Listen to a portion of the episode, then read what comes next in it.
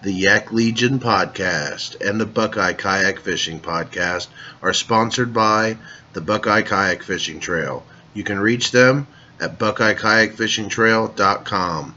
Strictly Sail in Blue Ash, Ohio. Reach out to Brian for all your Hobie needs at 513 984 1907. And American Tackle Company. You can find them at americantackle.us. Howdy, y'all. Zach Carell here with Buckeye Kayak Fishing, Ohio's number one kayak fishing podcast. And tonight I have Chris Hannegan and Shawn Skidmore. We got the first place and second place winners of the East Harbor, West Harbor KBF event. How's it going, guys? All right. Man. I think this is Shawn Skidmore's first uh, first usage of Skype, so bear with him here. So, uh, man, that was an awesome tournament, dude. Congratulations again, man. You guys did a terrific job on that. Very awesome. Um, so we'll get we'll get right into it, man. Um, so when you have you guys been fishing East Harbor for a while? I have for sure. I where I cut my teeth at in bass fishing. Um, I had a but I have a buddy up there that does walleye charters, and I work with him. And he says, "Oh, you got to come up and fish East Harbor. There's tons of bass in here." So one weekend, I went up, stayed with him, and I just fished East Harbor the whole time, and I caught so many fish, it was ridiculous. Wow. I think uh, Hannegan turned me on to the place about I think it's been about this is my fifth year there, I think. And uh Hannegan and I got another bass boat buddy that fishes uh some of their bass tournaments up there and just was taught swearing by the place for the longest time. I said, You gotta get up there, you gotta get up there. So it was a combination of those two kind of turning me on to it, but yeah, it was uh I love going there. Obviously, uh, a lot of people, the the attendance we had at that last event is uh, definitely proof of that. Yeah, 132 anglers. Yeah, that was our that was our biggest event for uh, anything that was BKFT was involved with. I think the highest before was what 80 maybe. Mm-hmm. 87 last year we had. So That was the Cincinnati shotgun, right? It might have been. Yeah, that Cincinnati shotgun, there was like 80 some people in that.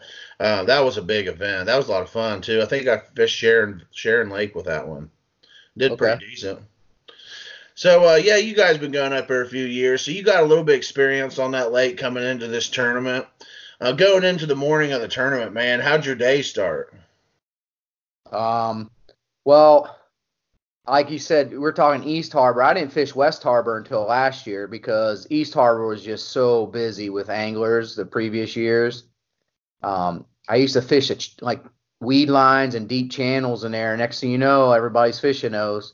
You know, the next year I won one there, and I said I was fishing the channels and the deep weed lines and stuff. And next year I go up there, I'm like, man, there's a lot of people in this channel. So I didn't do very well that year. Um, Yeah. And then I was like, I got to go to West. So last year I scouted West, and uh, I found a really, really good spot. And then this year I was like, I'm gonna go pre-fish that spot because it was the same time, same part of the season. I'm gonna go fish it, and nothing. I went through it with a fine tooth comb, and it was a pretty big grass flat, and I didn't really get, I didn't get anything until I hit this one particular area, and it was like a 14 incher. Next two casts, another 14 incher. And I was like, man, maybe this is where they're at. They moved a little bit. So I left. I went and fished my previous spot, no fish. Came back, first cast, boom, 17 and a half, 17 and three quarter, 17 and a half. I'm like, man, maybe they're concentrated right here because every time I catch a fish, I waypoint it. You know, and that way, every time I go up there, I have those waypoints of where I caught fish. So I can go fish history if I don't find anything new. So I made a fourth pass through my area and I caught another fish. And I'm like, all right, I'm done. And that was Thursday. I fished from like 8 to 2. And Friday I fished East Harbor. I didn't do very well. And I said, Well, I listened to your podcast last time with Sean Stone. And he said, at Rocky Fork, he was either going to catch him or he wasn't getting skunked. So I was like, well, I'm going back to my spot and I'm just going to sit on it and I'm going to roll the dice and go for the win. So they were there first thing in the morning. I had a limit by 635. Wow. I had like I had 83 inches by 635, I think. It was like three other casts. Boom, fish on, fish on. So Boom, baby. That's awesome, man. it was nice, man. When you have a plan like that and it works, man, there's nothing better than that on a tournament day. Oh man, that's awesome. What about you, Shawn? I think uh so my first out of the five years I've been, first two years I fished east. Uh, last two years I fished west, and um, this year I had planned on fishing west from the start. I went to um, I went to east for practice. Uh, buddy came up with me. He was probably he was planning on fishing east, and uh, we had got up kind of you know in the afternoon on Friday. weren't really gonna have a lot of time to practice, so we set up camp. We just um, went out from the campground ramp to fish east, just to just to horse around out there. I had a I put up a decent limit in practice there, but um, Yeah, you had a pretty good limit there. just right at 80 inches. Um, I just felt like um, West suits me better. I had a maybe I knew what I was going to do there. I knew um, I had basically a two-part plan. Same plan I had the last two years. Uh, two years ago, I got had to cut the, my tournament a little bit short because of um, judging um, issues and those sorts of things which was costly. Last year, I uh, had made some mistakes, um, didn't fish real clean. This year, I um, fixed those mistakes and uh, fished spotless clean, which is huge in a tournament like this. And when you got 132 guys that can, any one of them can win this thing, and, and I mean from all over the country, and it's just uh, you have to fish clean. So, um, first part of my plan, uh, I mean, basically just it went as planned. I maybe got out of the area a little bit later and into the second part of my plan later in the day than I thought I would because it went well.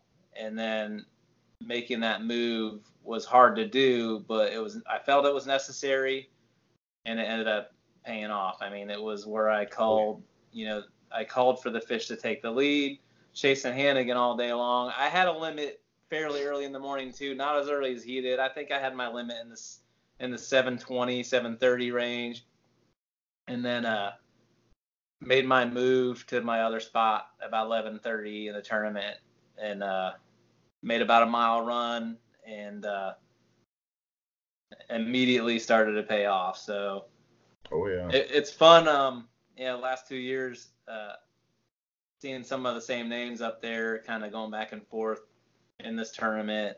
It's a lot of good. it- It's a lot of fun. I mean, the tur- Yeah, I- the, the platform of Tourney X, the format of being able to have that live scoring, and the fact that everybody's for the most part uses it, it's just it's a blast. It's a blast for the anglers. It's a blast for the people at home that couldn't make it, uh, our families, whatever. So Yeah, it's pretty cool that your wife or your kids at home can follow you. right, like the whole right. time you're out at the tournament. You know, your wife can be rooting you on or, you know, trying to give you some advice or motivate you a little bit to, to, to push harder. So uh, another question. I don't want to give away your spots because I know you guys are competitors, and uh, I wouldn't want to give away my spots. But say it's the first time. Think a few years ago when you first went to East Harbor, or West Harbor, or really any lake for that matter. How would you go about dissecting that lake, finding finding your spots, finding your honey holes? Hmm, that's a good question. Um, time there nothing beats time on the water. Mm-hmm. So, um, I highly recommend pre-fishing if you can do it. Sometimes you fish the lake before, you might not have to get there. You might be able to rely on some past history, but East Harbor, you look at the maps, you look at Navionics, there's no contours. It's like four feet, five feet all the way around it. There's no lines. Oh yeah. So even West Harbor has some at the mouth, some lines, but they die off. so you don't really know. I think a good place to start is Google uh, Google Earth. You can go to Google Earth and see satellite photos. You can even there's a you can scroll into history and take it different times of the year. So I would look at history based on, um, you know, like hey, it's July. Let me look past past years in July and see how the weeds are growing. You can see the weeds on a satellite, so you know where the holes are going to be. You know, or if you want to fish the weeds, go. You know, you know where the pads are going to come up. You can do all that on to go on Google Maps. So I use a, a combina- combination of uh, Navionics and Google Maps. I think a lot of people do that too because I didn't think of it. I just hear people saying what they're doing. So Hannegan, John. He he covered that pretty good. I mean, the first place I go is the map, and I mean, like, obviously on those lakes out there, it's pretty, like you said, it's just there's no good. It's not showing you contours and whatnot. I mean, I go to a map on a typical lake that I don't know um, or I've been to for the first time. I'm I'm on the map first, and then doing some map study and the Google Earth thing too. Like he like he said, you can find out you know, maybe uh, watercolor differences between the upper and lower ends. You can figure out weed lines. Does the lake have pads? Does the lake have grass? Does it have rock um, rock banks. What's the bank look like? Is there a bunch of laydowns? Is there some standing timber? Um, I mean, just never seeing a lake, you know, starting there and then and like maybe pick out a few idea, a few areas that you maybe want to focus on. Um, maybe I'm looking on a map for uh, this time of year. Maybe I'm looking for channel swings or uh, you know channel swings close to points, shallow water close to deep water. Mm. Looking for some features that I want to like check out when I go there, and then um, when I do get there, it's just uh, you know picking. You know, I picked out my launches already that are close to whatever closer to whatever areas I want to check out, and that's where I start. And I mean, if uh, hopefully I can find some information out from that. And like Hannegan said, if you're not on the water, you got to be on the water. I mean, there's no substitute for that.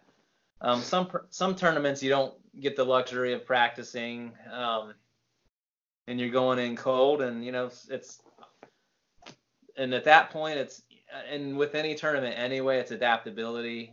I mean, like it's just uh, half the time when you got a plan, it doesn't always work out exactly how you want it to anyway, and then it's the adaptability part that comes in. This this last tournament for me, I had a plan, um, didn't practice it. I felt like it would, I would be able to execute it okay as long as, and it was a tougher bite than it was the year before, Mm. and um, it just, you know, it, I- I just really, I think that's where the clean fishing part came in. I think there were people that probably could have had a chance to be up there and take a shot at winning the thing, but maybe they lost a good one or lost a couple of good ones, and I didn't lose anything. I hooked 20 keepers in the tournament, and they got they all got my boat. So What do you mean by clean fishing exactly? just uh, you know, not losing fish. Um, you know, No whether flipping off the boards. Don't let them flip Yeah. off the board. You get a bite, you got to land that fish. I mean, you know, making sure you have hooks, you know, if hook sets that are getting your fish in the boat. I mean, like I've had, you know, in the past, and you learn from mistakes. If, if you've chosen the wrong equ- equipment for that day, or maybe the wrong wrong rod action, or that sort of thing, you you might question those sorts of things after a tournament, and then try to correct it for the next tournament. That's basically, and and that's the whole goal. Fishing clean. You don't want to lose fish. Everybody loses, and sometimes you're going to lose fish anyway. I mean, it's just Mm. it's the way it is, but to try to eliminate as many things as you can, as many things that could go wrong is is you know key. And also, I found out another important trick this season is the you should not buy into that a banana in the boat's bad luck because I, I had two bananas in my boat this this past weekend, and it wasn't it wasn't unintentional. What about, what about that time you put a banana in my boat? yeah, yeah. The one time uh, we uh, we might have had a few adult beverages, and then uh, at camp the night before, and I might have snuck a banana into the under the seat of Hannegan's boat, and then he ended up having a, a top five finish. So Wow, I- that sounds like And the only thing I was mad about, because I don't believe in that superstition stuff, is I mm. didn't see it when I was out on the water to eat it because I was hungry out there. And they're eat they're the banana's the best kayak snack. Think about it. You can just throw five of them in the, in the boat, and if they get wet, so what? It's got a peel on it. Just peel it off, right? Yeah. Why they're bad luck. I don't it- get that either. But the piggyback off what Skidmore said, I missed one fish in that event. I had a semi decent hook set. This the fish jumped. They looked good. It might have been between like 16, 18. It spit the hook on the first jump. I missed one other bite. Um, I had 10 fish that I had took pictures of that were keepers. And then I probably, like, my, once I got to like 11 o'clock, I think my smallest was 16 and a quarter. So I was throwing back 14s and 15s, you know, when I got them. So, like, fishing clean is key. And, and another thing is efficiency when you're out there. Have your rods that you plan on throwing. You're not retying baits. Every time you retie a bait is a minute, maybe a minute. You got to dig through your tackle boxes to get it. That's like two casts, you know, and it's a percentage game. You might be catching a fish 1% of the time. So that's a 100 casts you need to make to get one fish. And if you're messing around in your boat, not being efficient, you're going to miss time out with the worm in the water. You know what I'm saying? That's good advice. Um, you guys mentioned about the fish coming off the board. Now I had a 14 come off the board that morning, and then uh, what I did was I took my net and where I set that board down in my lap, I put that net because I'm in a Hobie PA. Um, I set that net right against the H rail, Yep. and uh, I did catch a uh, another 14 that I did score, and he actually flopped off the uh, off the board, and I caught him in my net. So what do you guys do to keep them bass from flopping off the board? Because sometimes they just come up, they're so feisty. Um, I like your idea. Um, I have a I have I, I have a Hobie PA14 too. Mm-hmm. I put the board down in the boat. I don't put it on my lap. That's a big mistake, I think, putting the board on your lap. I put it. I mean, you look at all my pictures; they're all pretty much the same. The board is in the boat. Um, I'm up on top of the fish. I got four identifiers in the picture in case the sun is blocking one of them. I'm not getting dinged for missing a having a bad identifier. I Yeah. put the right side of the trawl up on the uh, gunnel of the boat, and it leans the fish down in. It pushes the mouth up against the bump board. I lost one fish since I've had my Hobie. One Wow. jumped out. I keep my hand on it, so you know I get I grab the fish. I net I net all my fish. I don't care if it's a 12 inch or if I need a keeper, I net it. And then um, I'll hold on to it, get my camera out. I can shake my phone. I can just shake it and the camera comes on. Then I put the fish on the board. And then the first thing I do, I just put it on the board and get a picture of it with my hand on it. And then I try to make sure its mouth is closed. I put my hand on it, get a picture. Then I try to get with my the hand on it, and then I might, you know, position the tail where it gets me that extra quarter inch, take a picture. And then the last one I try to get is my hand off the fish with his mouth closed, tail laying flat. Because if the tail's up, you're gonna get docked. It's like a four-step process, four pictures of fish, Mm-hmm. and and that, they just don't. The Hobie with the those with the how deep it is, and then the H rails on top. It's tough to lose a fish off if you have the board on if you have the board on the bottom of the boat. That's good advice, man. Uh, I usually, I mean, probably similar for me. I mean, like, I, everybody's probably got their own system. Like, I also have a PA14.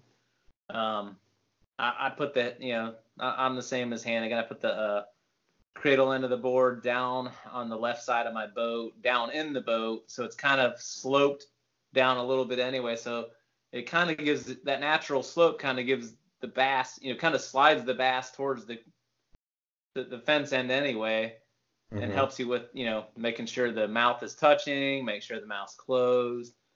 Um, I'm you know I I uh I, I mean I don't I don't have the net the safety net that I still have never lost a fish out of the Hobie. You know with that fence Oh, that fence end down in the boat, it's um gonna take a pretty good kick kick for a fish to get up over that H rail. I have not had that happen to me yet. I lost a fish um out of a, a a compass last year in a river tournament, but uh it was it was kind of on me. I mean, mm. and it wasn't gonna probably make a difference in that tournament. But um, you think? Do you feel like the fish is calmer? I feel. You ever see when the fish flops around and it goes down into your um, Mirage Drive hole? Yeah. It's down there nose first. It never moves. Once it's down in there, I feel like it's calm whenever its face is up against something.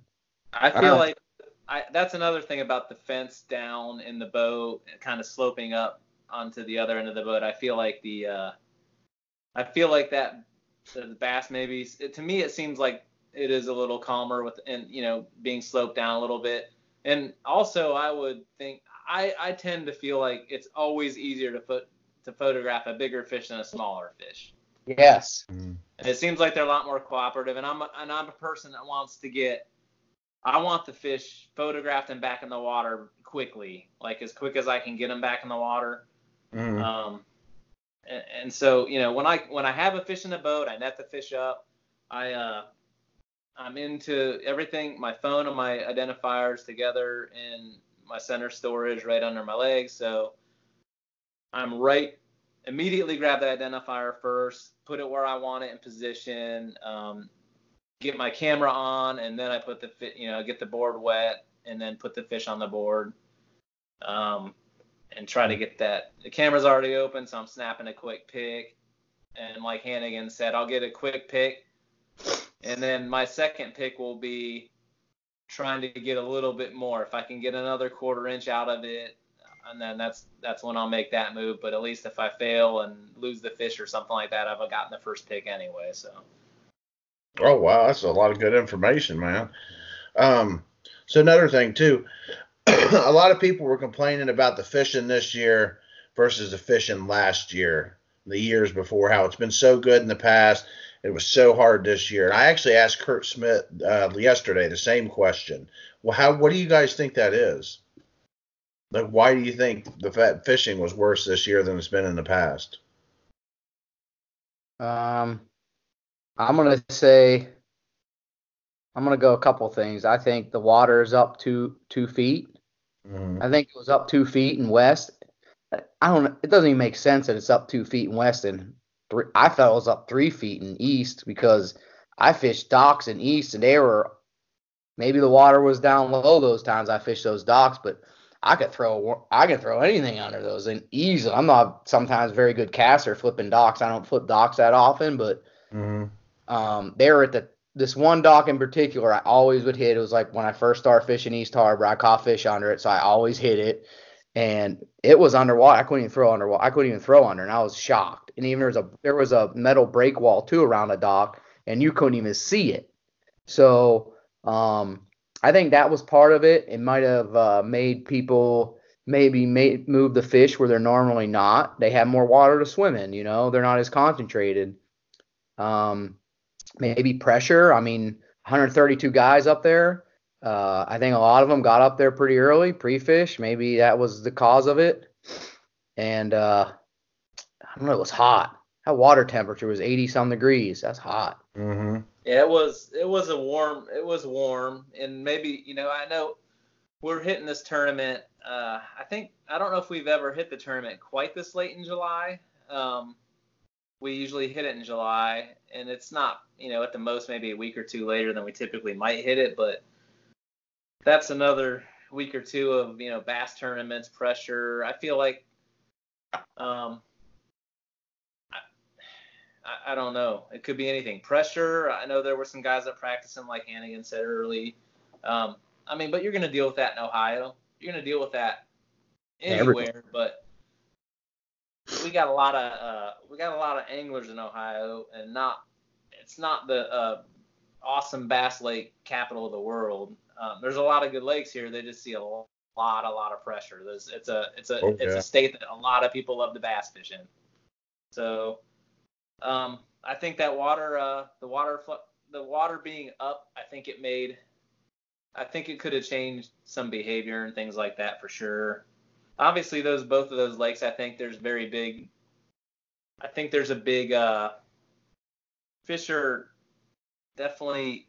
Um, I think current controls and Mhm. has is plays a big factor in both of these harbors and uh, the fish behave differently in relation to that. So, um, I mean, I don't, I, I didn't really pay a lot of attention to the wind directions going into this tournament. Maybe honestly, maybe didn't prep, you know, 100% as well as I could have just because I was so busy with work um, going into the tournament. But um, You mean you have another job besides professional fishing? I do, but uh, I think um, I don't know. There's there's a lot of factors, but you know, you just you get out there and you just uh, hopefully you get a plan before you go in. Hopefully your plan works. If it doesn't, you adapt, and hopefully you adapt quick enough. And scrolling scrolling Facebook before like after the event, a lot of people are saying my my pattern fell apart on Saturday. And when you go out and pre-fish, you don't see the anglers all the time that you see during a tournament. So you basically got the lake to yourself.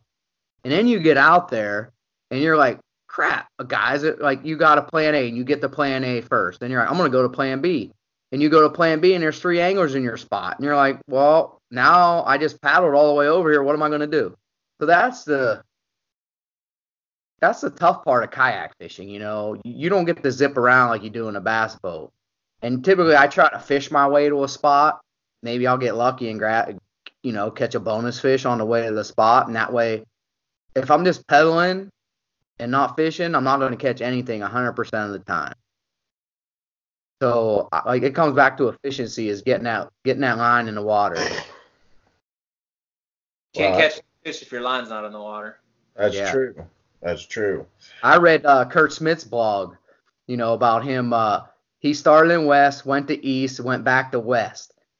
Man, that's ballsy. You know, he did pretty well too. You know, so he had some spots. I think he was. I don't know when he was up there pre-fishing, but I know he was up there pretty uh, earlier in the week. I think, but uh, you know, he went. He he had some spots, and he wasn't afraid to go to target those spots. And that I That's haven't done it yet in an event. I haven't done it where I pulled out of a lake. I usually just commit and just suck it up and fish it. But maybe I might try that next time. See, that's what I'm afraid to do because I've thought about that before too. Like you're not doing good in the spot, you're in the tournament, you only got eight hours. And you're thinking, man, it's going to take at least a half an hour, 45 minutes maybe, to get my kayak loaded, get it on the car, get to my next spot, unload, get on the water. So I've never, like you said, I've I've never wanted to risk that because that's like 45 minutes to an hour. You're losing off the tournament just doing that. But I mean, it can pay off too if you're in a crappy spot and you go But to the what you, next how do you know what you're going to get when you get there? That's the bad part of the kayak. And there's 132 guys in this event. yeah. Like you, I was a, I never left my spot, and like I have left spots, and I go around a bend, and there's three kayakers there, and I'm like, dang it, my my second spot's blown up. But you know, efficiency. When you go, if you're going to do that, you better have a quick plan to load up and lock your kayak in and get to that next lake, and then get it back in the water. Like I see, a, I see a lot of guys that put their rods in their car, they put sleeves on them, you know, they you know they take all their stuff out of their boat because they're afraid they're going to lose it. I just throw it in the back of my truck, rods in it, everything's in it except the tackle, and I throw that in the back seat. I can use one ratchet strap and I'm gone if I don't have to go far. I haven't done it yet, but I'm out on the water fishing and I'm like, how can I get to that spot faster? You know, what's the most efficient way for me to save time to get to that new spot if I got to take pack up and leave? And my plan was to fish two hours, and if I didn't, if I caught a couple of fish and the bite died down, then I was going to go to East Harbor to make it look respectable and fill out a limit. Mhm. But luckily, I I filled out the limit pretty quick. Oh wow. So uh, let, we're going to take a commercial break. We'll be right back, and I want to go into maybe some of the lures you like to throw out there, just some uh, general stuff you like to throw in East Harbor, West Harbor. We'll be right back. And here's a word about our new sponsors. Venom Lures in Lancaster, Ohio. Venom Lures is known for their great soft plastics and terminal tackle. They have been providing quality products from right here in Ohio since 1984. Mr. Dustin Carnes is the new owner and inventor of the DK rig. It's a weedless version of the Ned rig that's taken the fishing world by storm. You can check them out at venomlures.com. Our next sponsor is Strictly Sail. Strictly Sail is located on Kenwood Road in Blue Ash, Ohio. They sell Hobies, NuCanoe, Feel Free, and Three Waters Johnny Boat. They have been providing high quality service to fishermen and watercraft enthusiasts since 1978. Reach out to Brian Tacey at 513 984 1907 or check them out at strictlysailinc.com. All right, we are back. So you guys are out at East Harbor. You guys have a few years fishing out there. What's some lures, some baits you like to throw out there? I'll go first. What the heck? I'm Um, I cut my teeth on uh, Senkos, man. Then I started throwing swim Senkos, weightless. In the spring, I do very well on those. Um, but man, I'm not a very. I don't think I'm a very good angler. I got a few tricks up my sleeve, and that's it. And I apply them everywhere. I mm-hmm. like to throw shaky heads. I like to throw crankbaits. I like to throw Ned rigs, and I like to throw jigs. That's pretty much it. And I started throwing an underspin and a swim bait. My hookup rate isn't that good. If I had to catch a fish on a on a chatterbait, man, not very good. So Man, chatterbaits are great. Everybody crushes them. Everybody crushes them. And on West Harbor last year, I caught my first fish on a jackhammer, and that's how I found my spot. I caught an 18 and three quarters in pre-fishing on a jackhammer, and I was like, man, I committed. I spent whatever 17 dollars on a jackhammer. I'm like, I'm gonna throw this, and I'm gonna throw it till I catch a fish. So I kept fishing with it, and I finally caught something on it.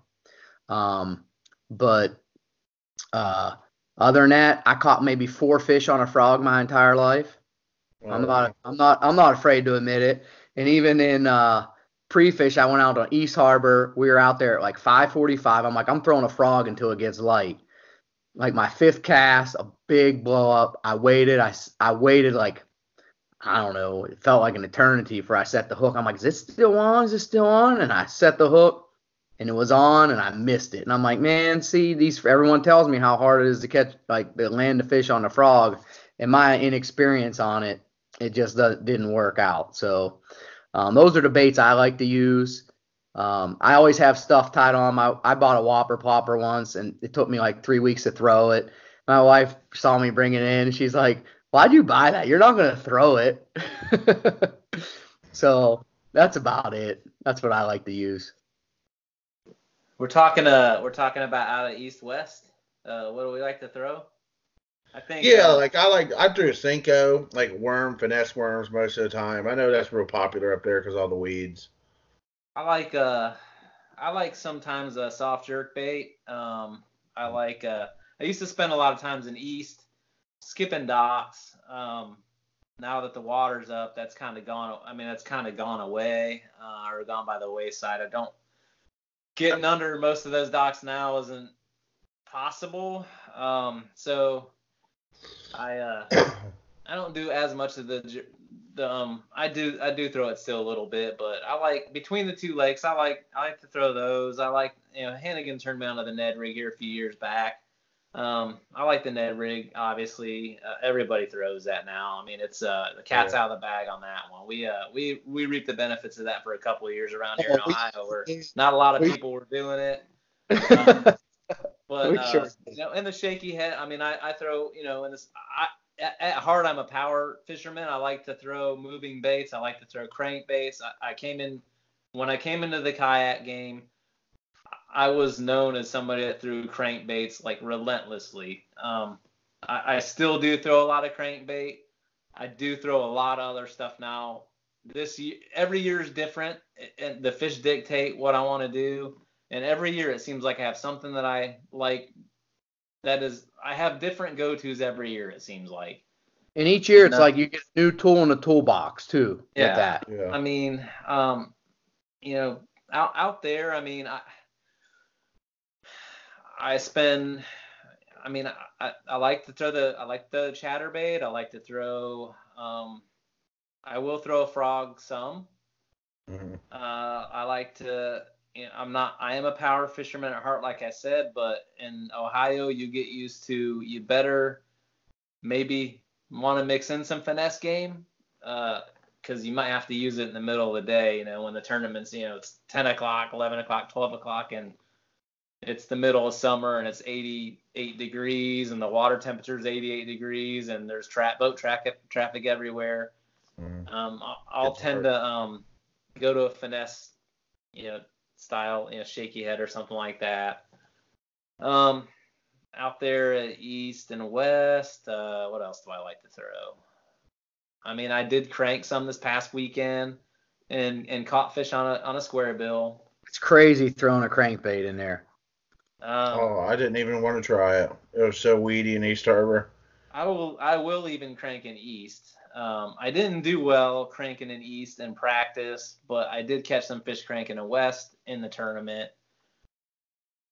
But I mean, I I said at the um, you know at the measuring, I said what I did. You know, I I I spent a lot of the day with the chatterbait, and I, in the afternoon, I when it felt like uh, maybe I was starting to get a little more desperate for uh, I'm gonna have to get another 18 incher to have a chance here Yeah. gonna have to leave, move to this plan B, and see if I can get something on the shaky head or the crankbait. And it paid off at that point. Um, the waters I was fishing at that point were maybe not quite as well for the, didn't quite work with the chatterbait quite as well. But I think uh, I don't, I don't know what else. I mean, that's. I, I did throw a swim. I do like to throw swim baits. Um, I didn't. I did What throw kind of swim baits? Hard or soft? soft swim baits. I don't I don't throw a lot of the big stuff up here in Ohio. I mean, like I, I do have some bigger stuff, but I don't have a lot of the big jointeds. I mean, like I know uh I- I know I would like to maybe get a little bit more into that game, but in Ohio, like I said, I mean, if I was maybe down south a little bit, maybe I'd throw some of that bigger stuff. You know, when fish are eating those, you know, eight inch shad and stuff like that. I know they eat them up here too, but and uh. I So you think to, the bass around here, to they're- five or six inch swim baits or less, you know, anywhere from you know three and three quarters to six inch swim baits is what I throw here. So you like guys like to use smaller type lures instead of the real big ones up here in Ohio? I don't throw anything over five inches. For me, Maybe the biggest one I throw is six, inches. For me, up here is the biggest I'll probably throw like in a tournament.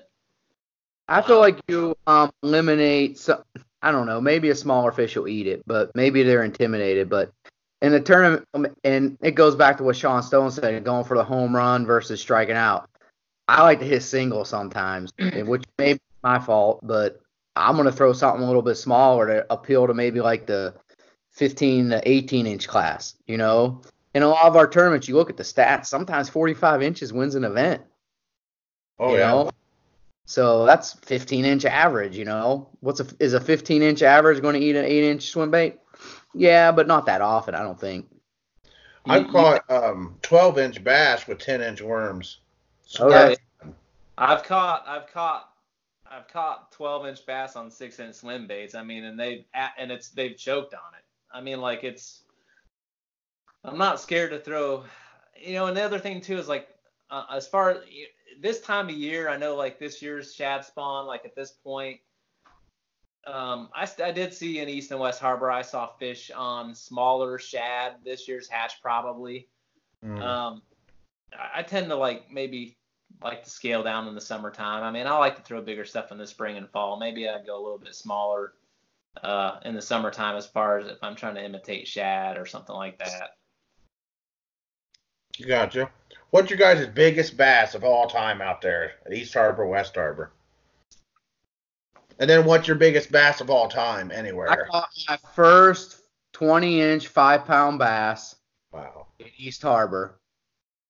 And um, I didn't even throw a bait caster at this point. I was when I started, man, I was terrible. I got a lot, I got a lot of information off Skidmore, uh, you know, and you know he, uh, I fished a lot with him when I first started. I, we met on OGF. He sold my buddy a kayak. I thought the kayak was junk because my buddy was gonna get a wet ass in it. And we met, and my buddy didn't even have a truck to pick it up. It wasn't a bad boat. It wasn't a bad boat. He liked. He got a good year out. Yeah. So anyway, we met and uh, we talked a lot of fishing, and then we kept talking on OGF. And I was like, I'm getting a new boat. I'm getting a Jackson kayak big rig. He's like, I'm getting a Coosa HD. Next thing you know, I bought my wife a Coosa HD. So she, if she, if I took her out and she enjoyed it and was comfortable, I would get the fish more. So I bought her a boat too. But um, Genius. I'm at Skidmore. I didn't even throw a bait caster. I was throwing Senkos nonstop on uh, spinning gear, and I'd be setting a hook like I was gonna fall out of the boat, you know, just to try to get it. But uh, I caught my first five or five pounder at East Harbor, and then my biggest, um, I'll tell you the lake, but um, a dude, Mike Arp, a guy in Columbus, he I met him. He was cool. He kept wanting to say, "Hey, let's go fishing." And finally, it was December, in the middle, like December 16th. I went fishing with him, or somewhere in the middle of December, and we went down to Hargus Lake, and I caught a, uh, it was like 21 and three quarters. It was uh five pounds, 13 ounces in the middle, like in the middle of December. That was my biggest bass. What'd you catch that one on in December? A uh, a bladed jig, or not a bladed jig, but a blade bait. Okay. What about you, Shawn? My biggest at East Harbor, uh, West Harbor, uh, East West Harbor. My biggest. I can honestly, I I don't think I've. I think those two 18.75s I caught this past weekend are probably as big as I've caught size wise there. Wow. Uh, I can't think of. I, I mean, in the limited time, I, I've been there, you know, five, for five years, but only once a year. So Mhm. I haven't had a ton of time on the water, and it's always been in the summertime. I don't. I haven't gotten anything bigger than that lengthwise there as far as all time goes. I think since I started measuring fish, since I came from the bass boat world, I uh, my longest measured was 22 and a quarter, and my long my big my heaviest by weight was seven even. The seven even I got this year Wow. uh, in the spring. that So- crook fish you caught in a spring fling? Yeah, and that fish was uh, as Dang. crooked as a fish is. I mean, it's unfortunate that it was as crooked as it was because the fish weighed seven pounds, but You didn't need the inches. it Yeah. uh, it wasn't a real straight fish. I uh, It was kind of messed up a little bit, kind of deformed. should have had a little more length to go with the weight. But uh, He, it was a uh, he took- He took first place in the BKFT spring fling, and he caught the fish in there. So if you go out and look at the results, you'll see this this fish with scoliosis. And it was big. His hand, he looked like a little guy holding that. Well, he is a little guy, but his hand looked really small on that fish. so I know you guys have been fishing for a long time, and I talked to Shawn earlier, and he mentioned you guys had a funny story about how you guys first met and started fishing together. my wife, Chris can tell it better. my wife's here. She's laughing at it. maybe I'll get her to chime in. But uh, you know, uh, you know, like I told you earlier, my my buddy bought a boat off and we talked, and he, you know, pretty cool. And we then we, I don't even know how we started talking on OGF over the private. You, you invited me to be on your guys' kayak wars team. oh yeah, yeah, yeah. We did kayak wars. And he he accepted. I'm like, man, because talking to him, he's like, I fish in a bass boat. I'm like, dude, I never even seen a bass boat. And I'm like, this dude's gonna be on our kayak wars team. We got a ringer. We're gonna be set. So anyway, we started talking about kayak wars, and uh, you know, I don't even know if kayak wars is going on, but it was pretty fun when you first started. But uh, he invited me to go fishing, and uh, I'm like, all right, I'll go fishing. He's like, well, we'll meet meet me at Cowan Lake, and I'm like, all right, I'll meet you at Cowan Lake. And I tell my wife, I'm like, hey, um, I'm gonna go fishing this Saturday at Cowan Lake. She's like, well, where's that? And I'm like, I don't know. I gotta Google it. And she's like, who you going with? I'm like, I don't. This dude I met. She's like, what do you mean this dude you met? I'm like, this dude I met. He, he sold my buddy Charles a boat, and I've been talking to him, and he invited me to go fishing. I think I can gain some tips off him if I go. She's like, man, tell me where you're at. Give me, you know, keep your phone, keep your phone on you at all times. What's that, babe? I need addresses. Yeah, she's like addresses, where are you going? She's like, he's like a Craigslist killer. I need to know where to find you if he kills you. And I'm like, man, it's gonna be cool. It's gonna be cool. I think he's cool. So we go down to Cowan Lake, and I got five rod. I got four spinning rods with me. I got a medium heavy, and I got a two mediums and a medium light. and I like that medium light because I can cast it real far. and I got these, and they're sixty dollar combos. I bought at Dick's. They're the Quantum combos, and I and I'm thinking, man, I spent a lot on fishing rods. Man, I got rods and reels that one rod, one reel together is twice that, you know. So I go there and uh we go out fishing. Skidmore probably caught like nine or ten fish. I don't know. He caught a bunch. And he's cranking. I don't even have a crankbait in my box. And I'm throwing Senkos. And uh, at Kayak Wars at the time, you had to catch a 16 inch bass or better to um to score it. And I caught one 16 inch bass on the nose. And I was so happy. I was like, I think, would you, how many did you catch that day? Like four or five, Skidmore? Uh, something like that. It was uh home and I didn't die. I called you like 20 times. And my wife called me a bunch of times while I was fishing. she still does that. Yeah. I wear a piece, so that's that's another good thing. I Yeah, wear a piece, and my wife calls me like soon as she wakes up. You know, she works weekends. We get a sitter. I pay ten dollars an hour to fish these events while I'm gone because I gotta pay a sitter. yeah. So my uh my wife will call me before she goes to work. I'll talk to my kid a little bit and I'll say, "Hey, check the leaderboard for me. Who where's Skidmore?" Because I always judge my events based on where Skidmore finishes. If I beat him, I had a good event. He's like uh, 'cause I fish with him. He's always he always does well. You look at BKFC FT standings the last X amount of years. He's always at the top. And I said, you know, she'll call me, so I'll get information off of her, like where people are at in the standings. So I fish. I beat 130 anglers, and the one dude that beat me is him. So based on my normal thing, I didn't even have a good tournament because I didn't beat Skidmore. I mean, you I- guys I are was- neck and neck, man. It was it was I something was just out.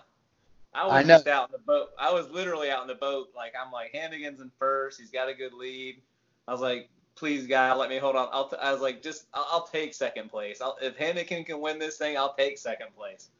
Yeah, that's But, why I uh, like him. Him like Skidmore. Like so, I was winning, and then Skidmore. When I first submitted, the only big name I saw up top was Cody Milton. I'm like, crap, that dude's good. He knows this area.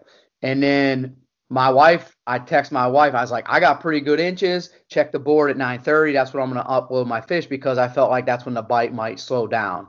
So it was like 9:20. I uploaded my fish, and I had like a eight point lead, eight inch lead. I'm like, I'm in good shape. And then every now and then, my wife's like, Skidmore moved up. I'm like, really? And so, um, and then, so after that, my wife calls me and she's like, hey, Sarah, who's Skidmore's wife, she just, because we're all friends, she's like, Skidmore just said, Skidmore wife just called me and said, hey, look at the leaderboard. Our boys are battling it out. And my wife called me and told me that. I'm like, what's Skidmore have? I know he's close. He's breathing down my neck. Can this tournament end any sooner? And it was like 9:30 or something, 10 o'clock, and I had like two inches on him, and, or maybe not even that. And then I upgraded, and he upgraded, and I'm like, I think they're going to turn off the scoreboard at like 12:30. So I checked it at 12:27, and I'm like, dang it, Skidmore's got me by an inch and a half. I needed a, I needed uh like an 18 to catch him, which was really going to be tough at that time of the day. An inch I and a quarter. An inch and a quarter lead. Yeah, I was down an inch and a quarter. I'm like, man, I'm, I turn, I was listening to I was listening to rap music at that point because I wear the headphones, and I'm like, I just need to relax because there's boats buzzing around me. It was like the morning nature sounds were gone. It was just jet skis and boats. So I'm like, I'm gonna listen to some rap music. And then after he caught me, I'm like, dang it, took the headphones out, turned off the music, and just really tried to concentrate. And that whole time up till 12:30, the time went super slow. And that last 90 minutes, blink of an eye, because I didn't catch any fish, and I just kept trying to catch him, and that was it. Wow. You guys have a rivalry going on, and it seems like it pushes you both to be a better fisherman. Like Yeah. it makes you guys both better because you're competing against each other. That's pretty cool, man. Man, I don't even fish near him anymore. I'm like, Skidmore, where are you going? What part of the lake? I'm going to south end. All right, I'm going to north end. Oh, you're going to middle? I'll go to the, I'll go to the bottom of the lake because Yeah, we we I- never run we never run into each other in tournaments. We're we're uh we don't want to be around each other. Uh, it's Well, you we, we, we got we got a competitive thing going on, and I don't like losing to Hannegan. He's one of the people I don't want to lose to, but I'm also really happy when he does. You know, when he does well in tournaments and beats me. You know, it's a it's a good deal. I'm Yeah. legitimately happy for him. Like I said, I would have been happy with second, but it worked out, you know, differently. But I'm happy that we both uh, we've never gone one two before, and uh, it's pretty awesome to do that with uh, somebody you're that tight with. You know, one of my one of my best buds. So Yeah, it's a good time with a lot of good people in that event, you know. Like I said, Cody Milton was breathing down my neck, Skidmore was breathing down my neck all morning, and then I see Kurt Smits pop in, and I'm like, dang it, I know he's on fish. yeah. And I was a little bit nervous, and I, I don't know if it if it got to me, but I just wasn't getting bites. You know, I just I wasn't like I was missing fish or breaking off or not landing them. I just my I had one spot, and that spot died off, and I didn't leave because I felt like it could turn back on because it had like spots like that in West Harbor have turned on for me before. Um, so I just stuck it out and you know, if I'm gonna lose, I, I'll be happy to lose a Skidmore. I had a good, pretty good event. I, if I finish in any money in any of these big events, I'm usually happy to finish second in a 132 person event. Uh, I, I'm really satisfied with that. Oh, that's great, man. So um, let's go into a segment I usually ask all my guests. What was your first kayak? And I'll start with Chris. All right, my first kayak. So I can talk to you guys all night, but my first kayak, I I was, you know, I started this game as a kid, maybe fishing for trout, stock trout, and bob worm fishing, and then my wife and I decided to go fishing one day with a buddy, and it was bobber worm, and then my buddy got into it really good, my buddy Charles, and he went and found Ohio game fishing. And he's like, dude, I'm talking to these people. They're telling me where the spots. We're gonna go catch an eight pound bass. I'm like, sweet, let's do it. So I was on that site, and then I found the kayak and canoes stage. So I go into kayak and canoes. I'm like, man, these kayaks are sweet. People have kayaks they're fishing out of. Long story short, I'm like, I'm getting one. I find this sweet deal on Craigslist, and it's from a girl who moved somewhere, and she left it behind her roommate to sell. It was a a Perception Sportcaster 12.5, and I paid 350 bucks for it. I got a paddle, I got an anchor, I got a rod holder with it, and I'm like, you know, even if I don't like this game, I can get rid of it for about the same cost, probably maybe lose a hundred bucks, and I can, you know, at least try this out. And uh, after the first year, I got rid of it. People always ask, "What's a good What's a good starter boat?" Well, there are no good starter boats. It's like how long do you plan? There's like how long do you plan on fishing boats? Because the sportcaster, I Dick Nada, I told Dick Nada at work, barely talked to Dick Nada before I started kayak fishing, and I said, "Hey, Dick Nada, I gotta." Are you still fishing? He kind of blew me off. Like, you know how like you're a serious angler and somebody shows up and say, I go fishing, and then you talk to them and they're like, you know, I I, I fish for bluegill or something. I'm like, okay, nothing against that, but you know, you throw a bobber and a worm and you sit on the bank and wait. But I think Nada took me that way, and I said, hey Nada, I bought I bought a fishing kayak and I just started fishing out of it. I stopped that guy dead in his tracks. He's like, what? I just bought one too. He's like, I'm going to a fishing tournament in Dayton. You want to go? And I'm like, dude, I don't even know how to fish really. And then next thing you know, I'm fishing these tournaments. But it was a Sportcaster 12.5. The next year, I bought a big rig. The Jackson big rig first came out. I scooped that up from a now defunct Columbus kayak. I bought my wife a Coosa HD, which I still have. It was not a Coosa HD, but a Coosa Yak Attack version when that first came out. I still have that. And then I had my big rig. I went down to Strictly Sail, Brian Tacey. He set me up with a demo. Real cool dude. Put me out on the water for like two hours, fish with me. I thought he had a guy scuba diving under there putting fish under me at Cowan Lake because I'm catching fish in this new kayak. My wife's like, if you're going to continue fishing these tournaments, you're stupid if you don't have a Hobie. That day, I called Tacey back up and I said, I want a Hobie PA 14.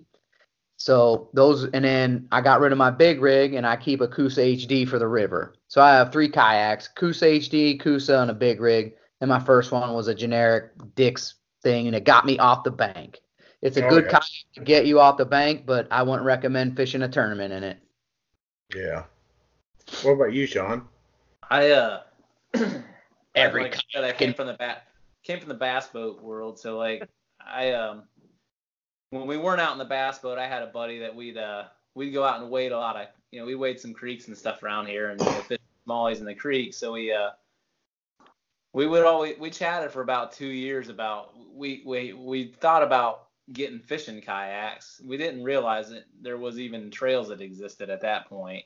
Or I, I mean, I guess you know we we just finally pulled the trigger. We just finally one year we talked about it for about two years. One year we decided to pull the trigger. We went and bought a couple boats. My my first boat was a Ocean Kayak Trident 11 and a half angler. And, uh, and I did uh, I did replace the seat with a uh, aftermarket seat, which is a little bit more comfortable. But uh, obviously kayaks come a long way since then, and it was a you know especially with the seats, you know like with uh, I would say anybody getting into kayak fishing, like do not if you're gonna overlook something, don't look don't overlook the seat. You Oh, can yeah. be get a seat that's a, a high low, get a seat that you can sit in it like as a chair, and that you can sit in it all day long. Um, it, it's just and and I got I, I I'm not even gonna start the list of kayaks I've had. I've had, Oh, I've, had a, I've had a few. I've had a few kayaks. I've had a lot of different brands. I've had natives. I've had Jacksons. I've had a lot of a lot of different brands. I did as Hannegan did settle into a Hobie PA 14 at some point. Uh, I guess I don't know. Maybe it's been five or six years now, and uh, I'm on my second one, and it's in its it's in its, its third season. So um, probably Wow. have to talk to talk to Brian Tacey here soon again too over at Strictly Sail. Get But, that uh, 360 drive, man. That new PA. Uh, that looks that's sweet. what I want. It's gonna be like that, that- Hundred bucks. that's in my that's in my future. Um, maybe not in the budget quite yet, but it's in my future. Uh, that that's gonna be the Hobie for me was a game changer for the style of fishing that I do, Mhm. and um, for me holding position and those sorts of things, and, and and be able to have hands free. And now that the 360's out, I mean that's gonna be the next step up from that from what I've got now. So uh, I'm pretty pretty happy with where I'm at in that boat. It's different, you know, everybody's different and everybody's got different things they're looking for, but for me, uh, that's the perfect boat for kayak fishing tournaments. Speaking of holding position, I was facing in the wind all day on Saturday in the event. And I think I paddled 10 miles and I didn't go anywhere. I just sat there and pedaled the whole time, treading water. Didn't go anywhere, didn't anchor up, just sat there facing the wind, pedaling the whole time. That Hobie is total game changer. My buddy was out in the same area in my Jackson Coosa HD. He came over for my drag chain because his drag chain wasn't holding him, so he had put two drag chains down, and he was beat. And then I saw Dick Notta at the end of the day when it was really windy, and I saw him how to paddle all the way across. I just smiled as I kept fishing because he was working across that that West Harbor to get up to get to the to the ramp, and I'm glad I had the pedals. Make it's a game changer, man. Definitely. I've seen several people when that wind picked up in the afternoon, really struggling, and my legs are wore out still because you know you're paddling, you know, and it's pushing you towards the bank. The wind is, and you're just trying to keep off the bank, trying to keep your spot, and it's, it, it can be challenging. That's for sure. So, do you guys have like a crazy fish story? You know, it could be something like funny, something tragic, something scary, something like that. We'll start with Chris. Um, I think Neil Farley and Shawn Skidmore invited me to go fishing on uh in, in Dayton. It was after our BKFT season was over. I'm like, sweet, I'll go fishing with you guys. So we go and fish, and I'm like, oh, I have a big rig to take or a Coosa. and they said we might be switching spots. No, I'm gonna take this my wife's Coosa. So we go and fish. We're fishing all day. We catch a couple fish. And I'm like, let's go move spots. And I'm like, all right. So we go, pat, we pedal back to where, or paddle back back then. I was paddling back, and there's this big falling down tree. right next to where I'm taking out. Mm. And I cast over the fallen tree, no bites, but the, it's in a current, so it pushes me up against the big tree, which is fine. I take my paddle and I'm like, I'm just going to push off as, as hard as I can at a 90 degree angle and go to the shore. I push off of it and my boat goes nowhere, but I go over the top of the boat. It's like 40 degrees out. I fall in a drink, water up to my chest, maybe. I lost rods. I, I'm swimming in rods. I got my phone in my vest. I think I, I didn't lose any rods. I didn't. My phone speaker was messed up a little bit, but my day was over, and I drove home in my underwear from Dayton to Columbus. And, and he got and he was uh, a little more comfortable with his body maybe at the time because he was in his underwear in a in a in a pretty heavily populated area, just standing on the street, you know, getting undressed. Yeah, yeah, Who is this crazy dude right, getting bro. naked out here? yeah. I drove home my phone on my dashboard to try and drive it out with the defrosters on high, and I was disappointed because they went and caught some good fish. I think the, eh, after that, and I didn't get to participate. But lesson learned: don't don't think you know. Shawn said it earlier about a, a comfortable seat. My two things whenever I buy a kayak are a comfortable seat and stability.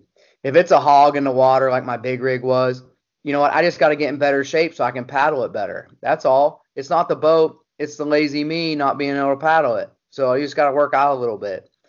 Um, that's my story, man. What about you, Shawn? I don't I don't know, man. I got lots of stories that aren't aren't good for air, but uh, What, what we're pretty good for around. They're pretty good for around a campfire, but what happened in West Harbor at the event? We're not going there, but uh, I mean, Let's like, just food I wipe got- for I'm sure I have plenty of good stories, but I, the one that a little bit sticks on my head, it's kind of a funny one. It's not any kind of a crazy story or anything like that, but it's it's it's a Hannegan and Shawn story because uh we were I remember uh, I believe it was for the KBF Open. At that time, it was the biggest tournament, um, biggest kayak tournament ever to date at that time. So that might have been I don't know if it was KBF Open 2015. I can't remember what year it was, but we were uh, we were doing a little Kentucky lake fishing for the tournament and uh, making our way down some of those uh, land between the lake roads where it, uh, where it's just it's a little sketchy, but uh, Mm. we're, we're it's you know it's it's early in the morning, it's pitch dark. I mean it's just like eerie. There's no other cars around. There's nobody around. We're fishing in an area where we're not dealing with a lot of traffic or any. And we're just going down the road in the morning, and Hannegan's just like, oh my gosh, like, I, I feel like we're gonna see a Cupacharo. And I was like, a what? He's like, a, a chupa. I was like, he's like a, a Cupacharo. And I was like, a chupacabra? And he was like, yeah, a, a chupacabra or whatever. He, he said it about five different ways without saying it the right way. And I I was like, still can't say it. I just, it just what it it was is. early in the morning. I thought it was hilarious. Cupacharo.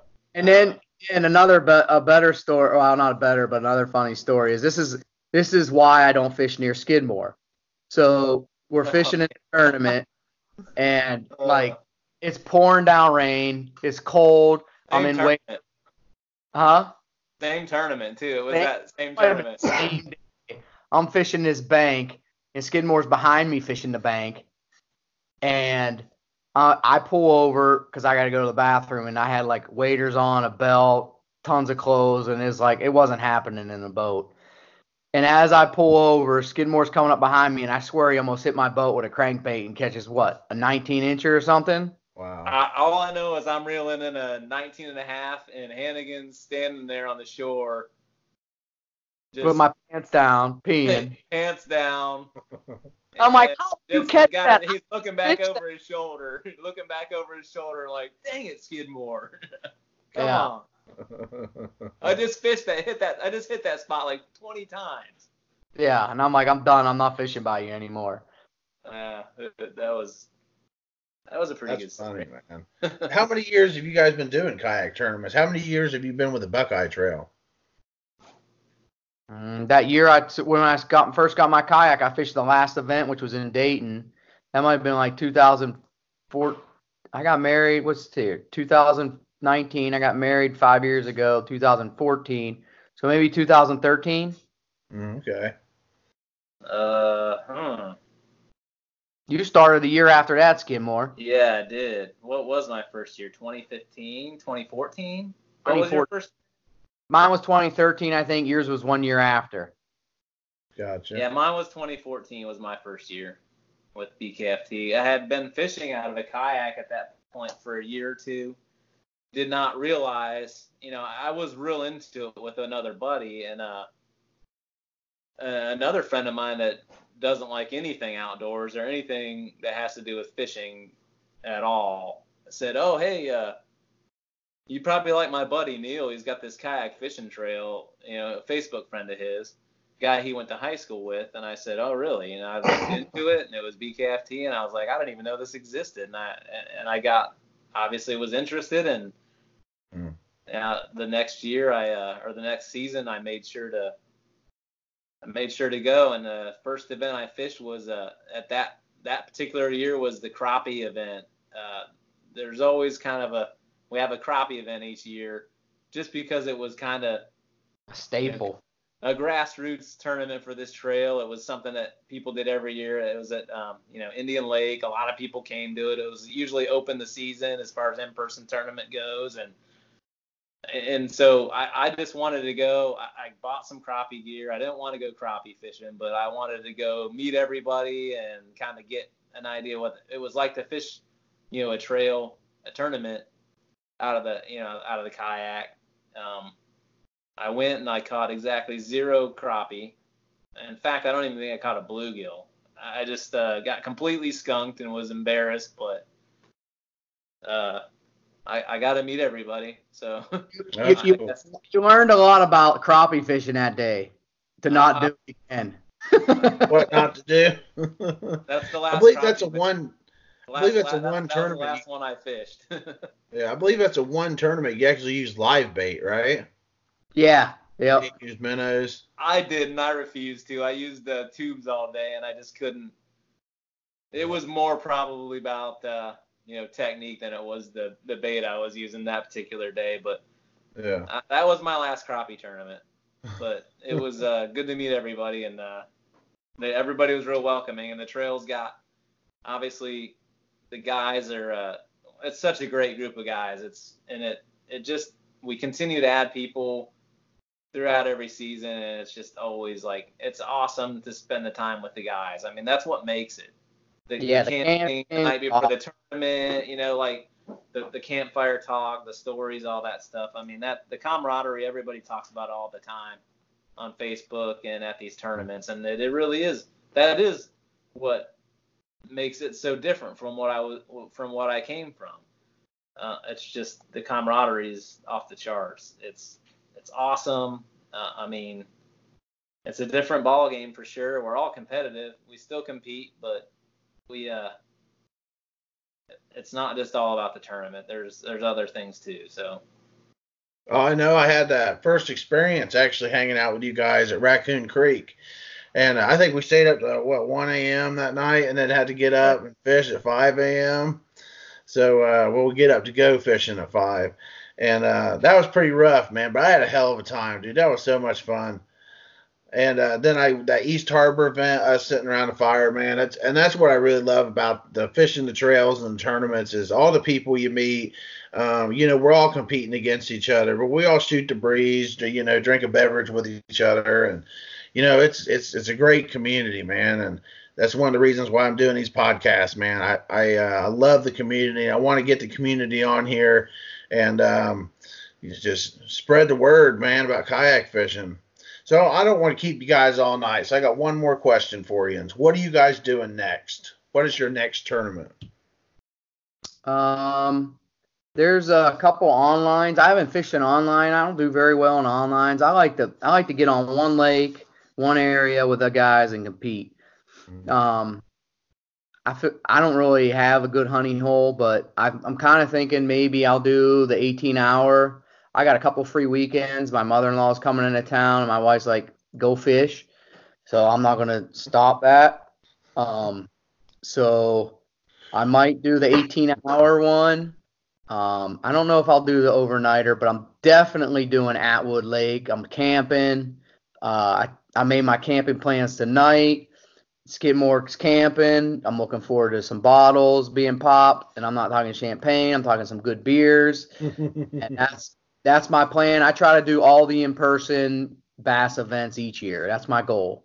Um, my wife's very um, understanding. I like to do this. We make means for someone to watch our kid on a Saturday. Um, but uh, you know, I couldn't do it without her support. So um, I just try to do all the in persons, and I'll probably be at all the in persons this year.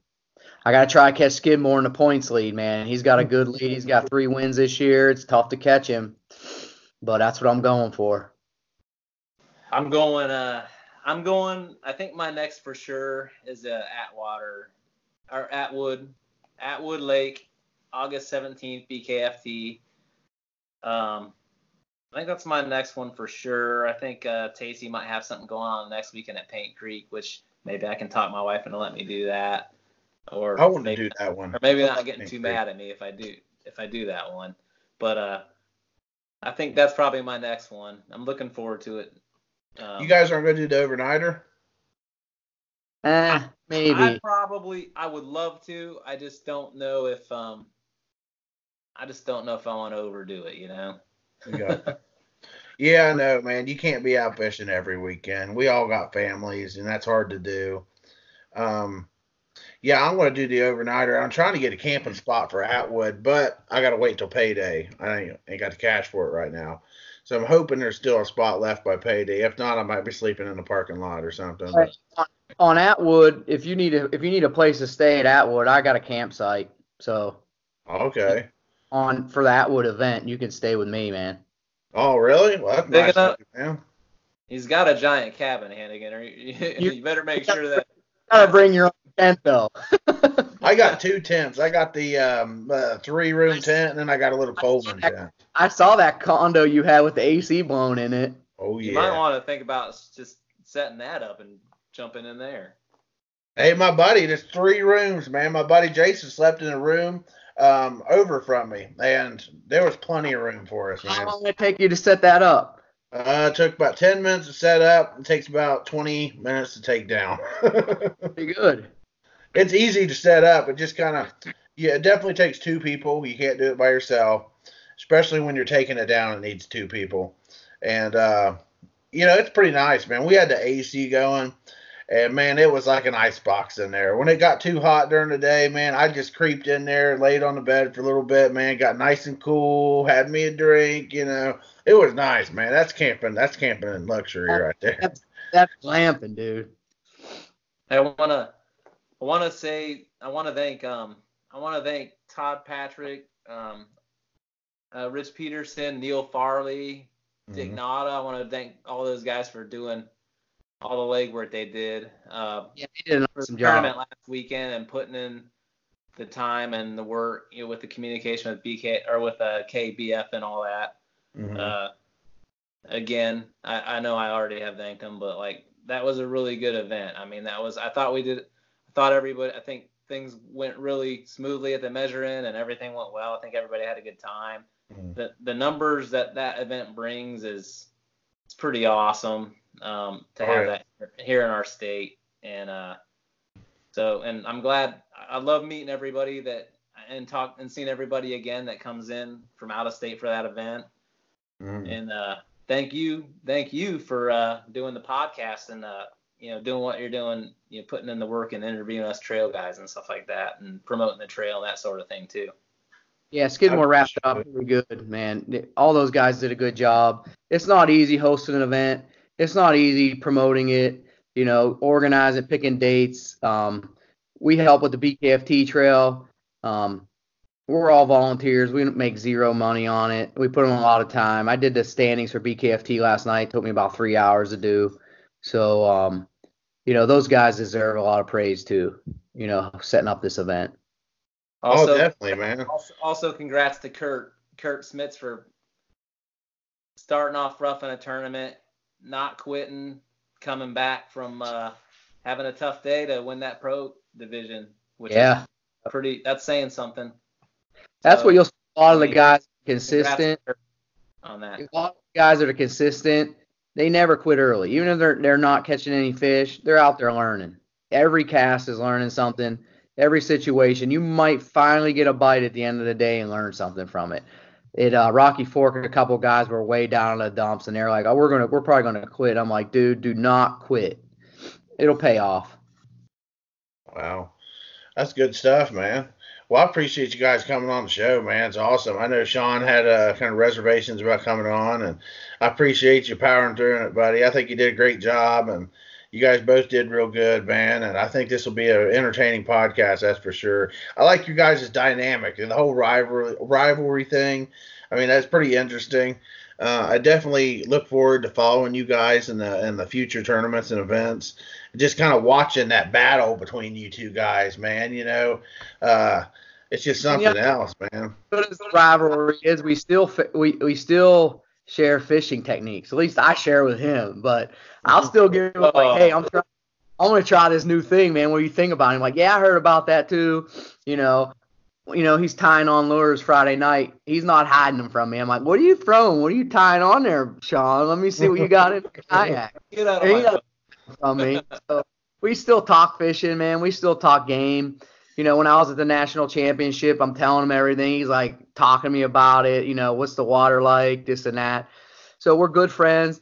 And then we get on the water. It's completely business. And I root for him if I'm not doing well. And I'm sure he roots for me too. So it's a good friendship, good competition. That's awesome, guys. One last thing I want to mention before we end this is uh, we're talking about the night tournament coming up, man. Make sure anybody's participating in that. You read the rules and regulations. Um, have a light, a 360 light on your boat, uh, and preferably a buddy. You know, sometimes night fishing can be dangerous. Um, you can come up on a stump that you can't normally, you don't normally see. I would also suggest fishing a lake that you know real well. I mean, nighttime can be scary. You never know, when Bigfoot's going to come after you, and you want a buddy there. You can But throw you at could- Bigfoot. That way you can run away. You know. Maybe a Kuachara will catch you. All right, guys. Thanks for coming on. Thanks for having us, man. Out.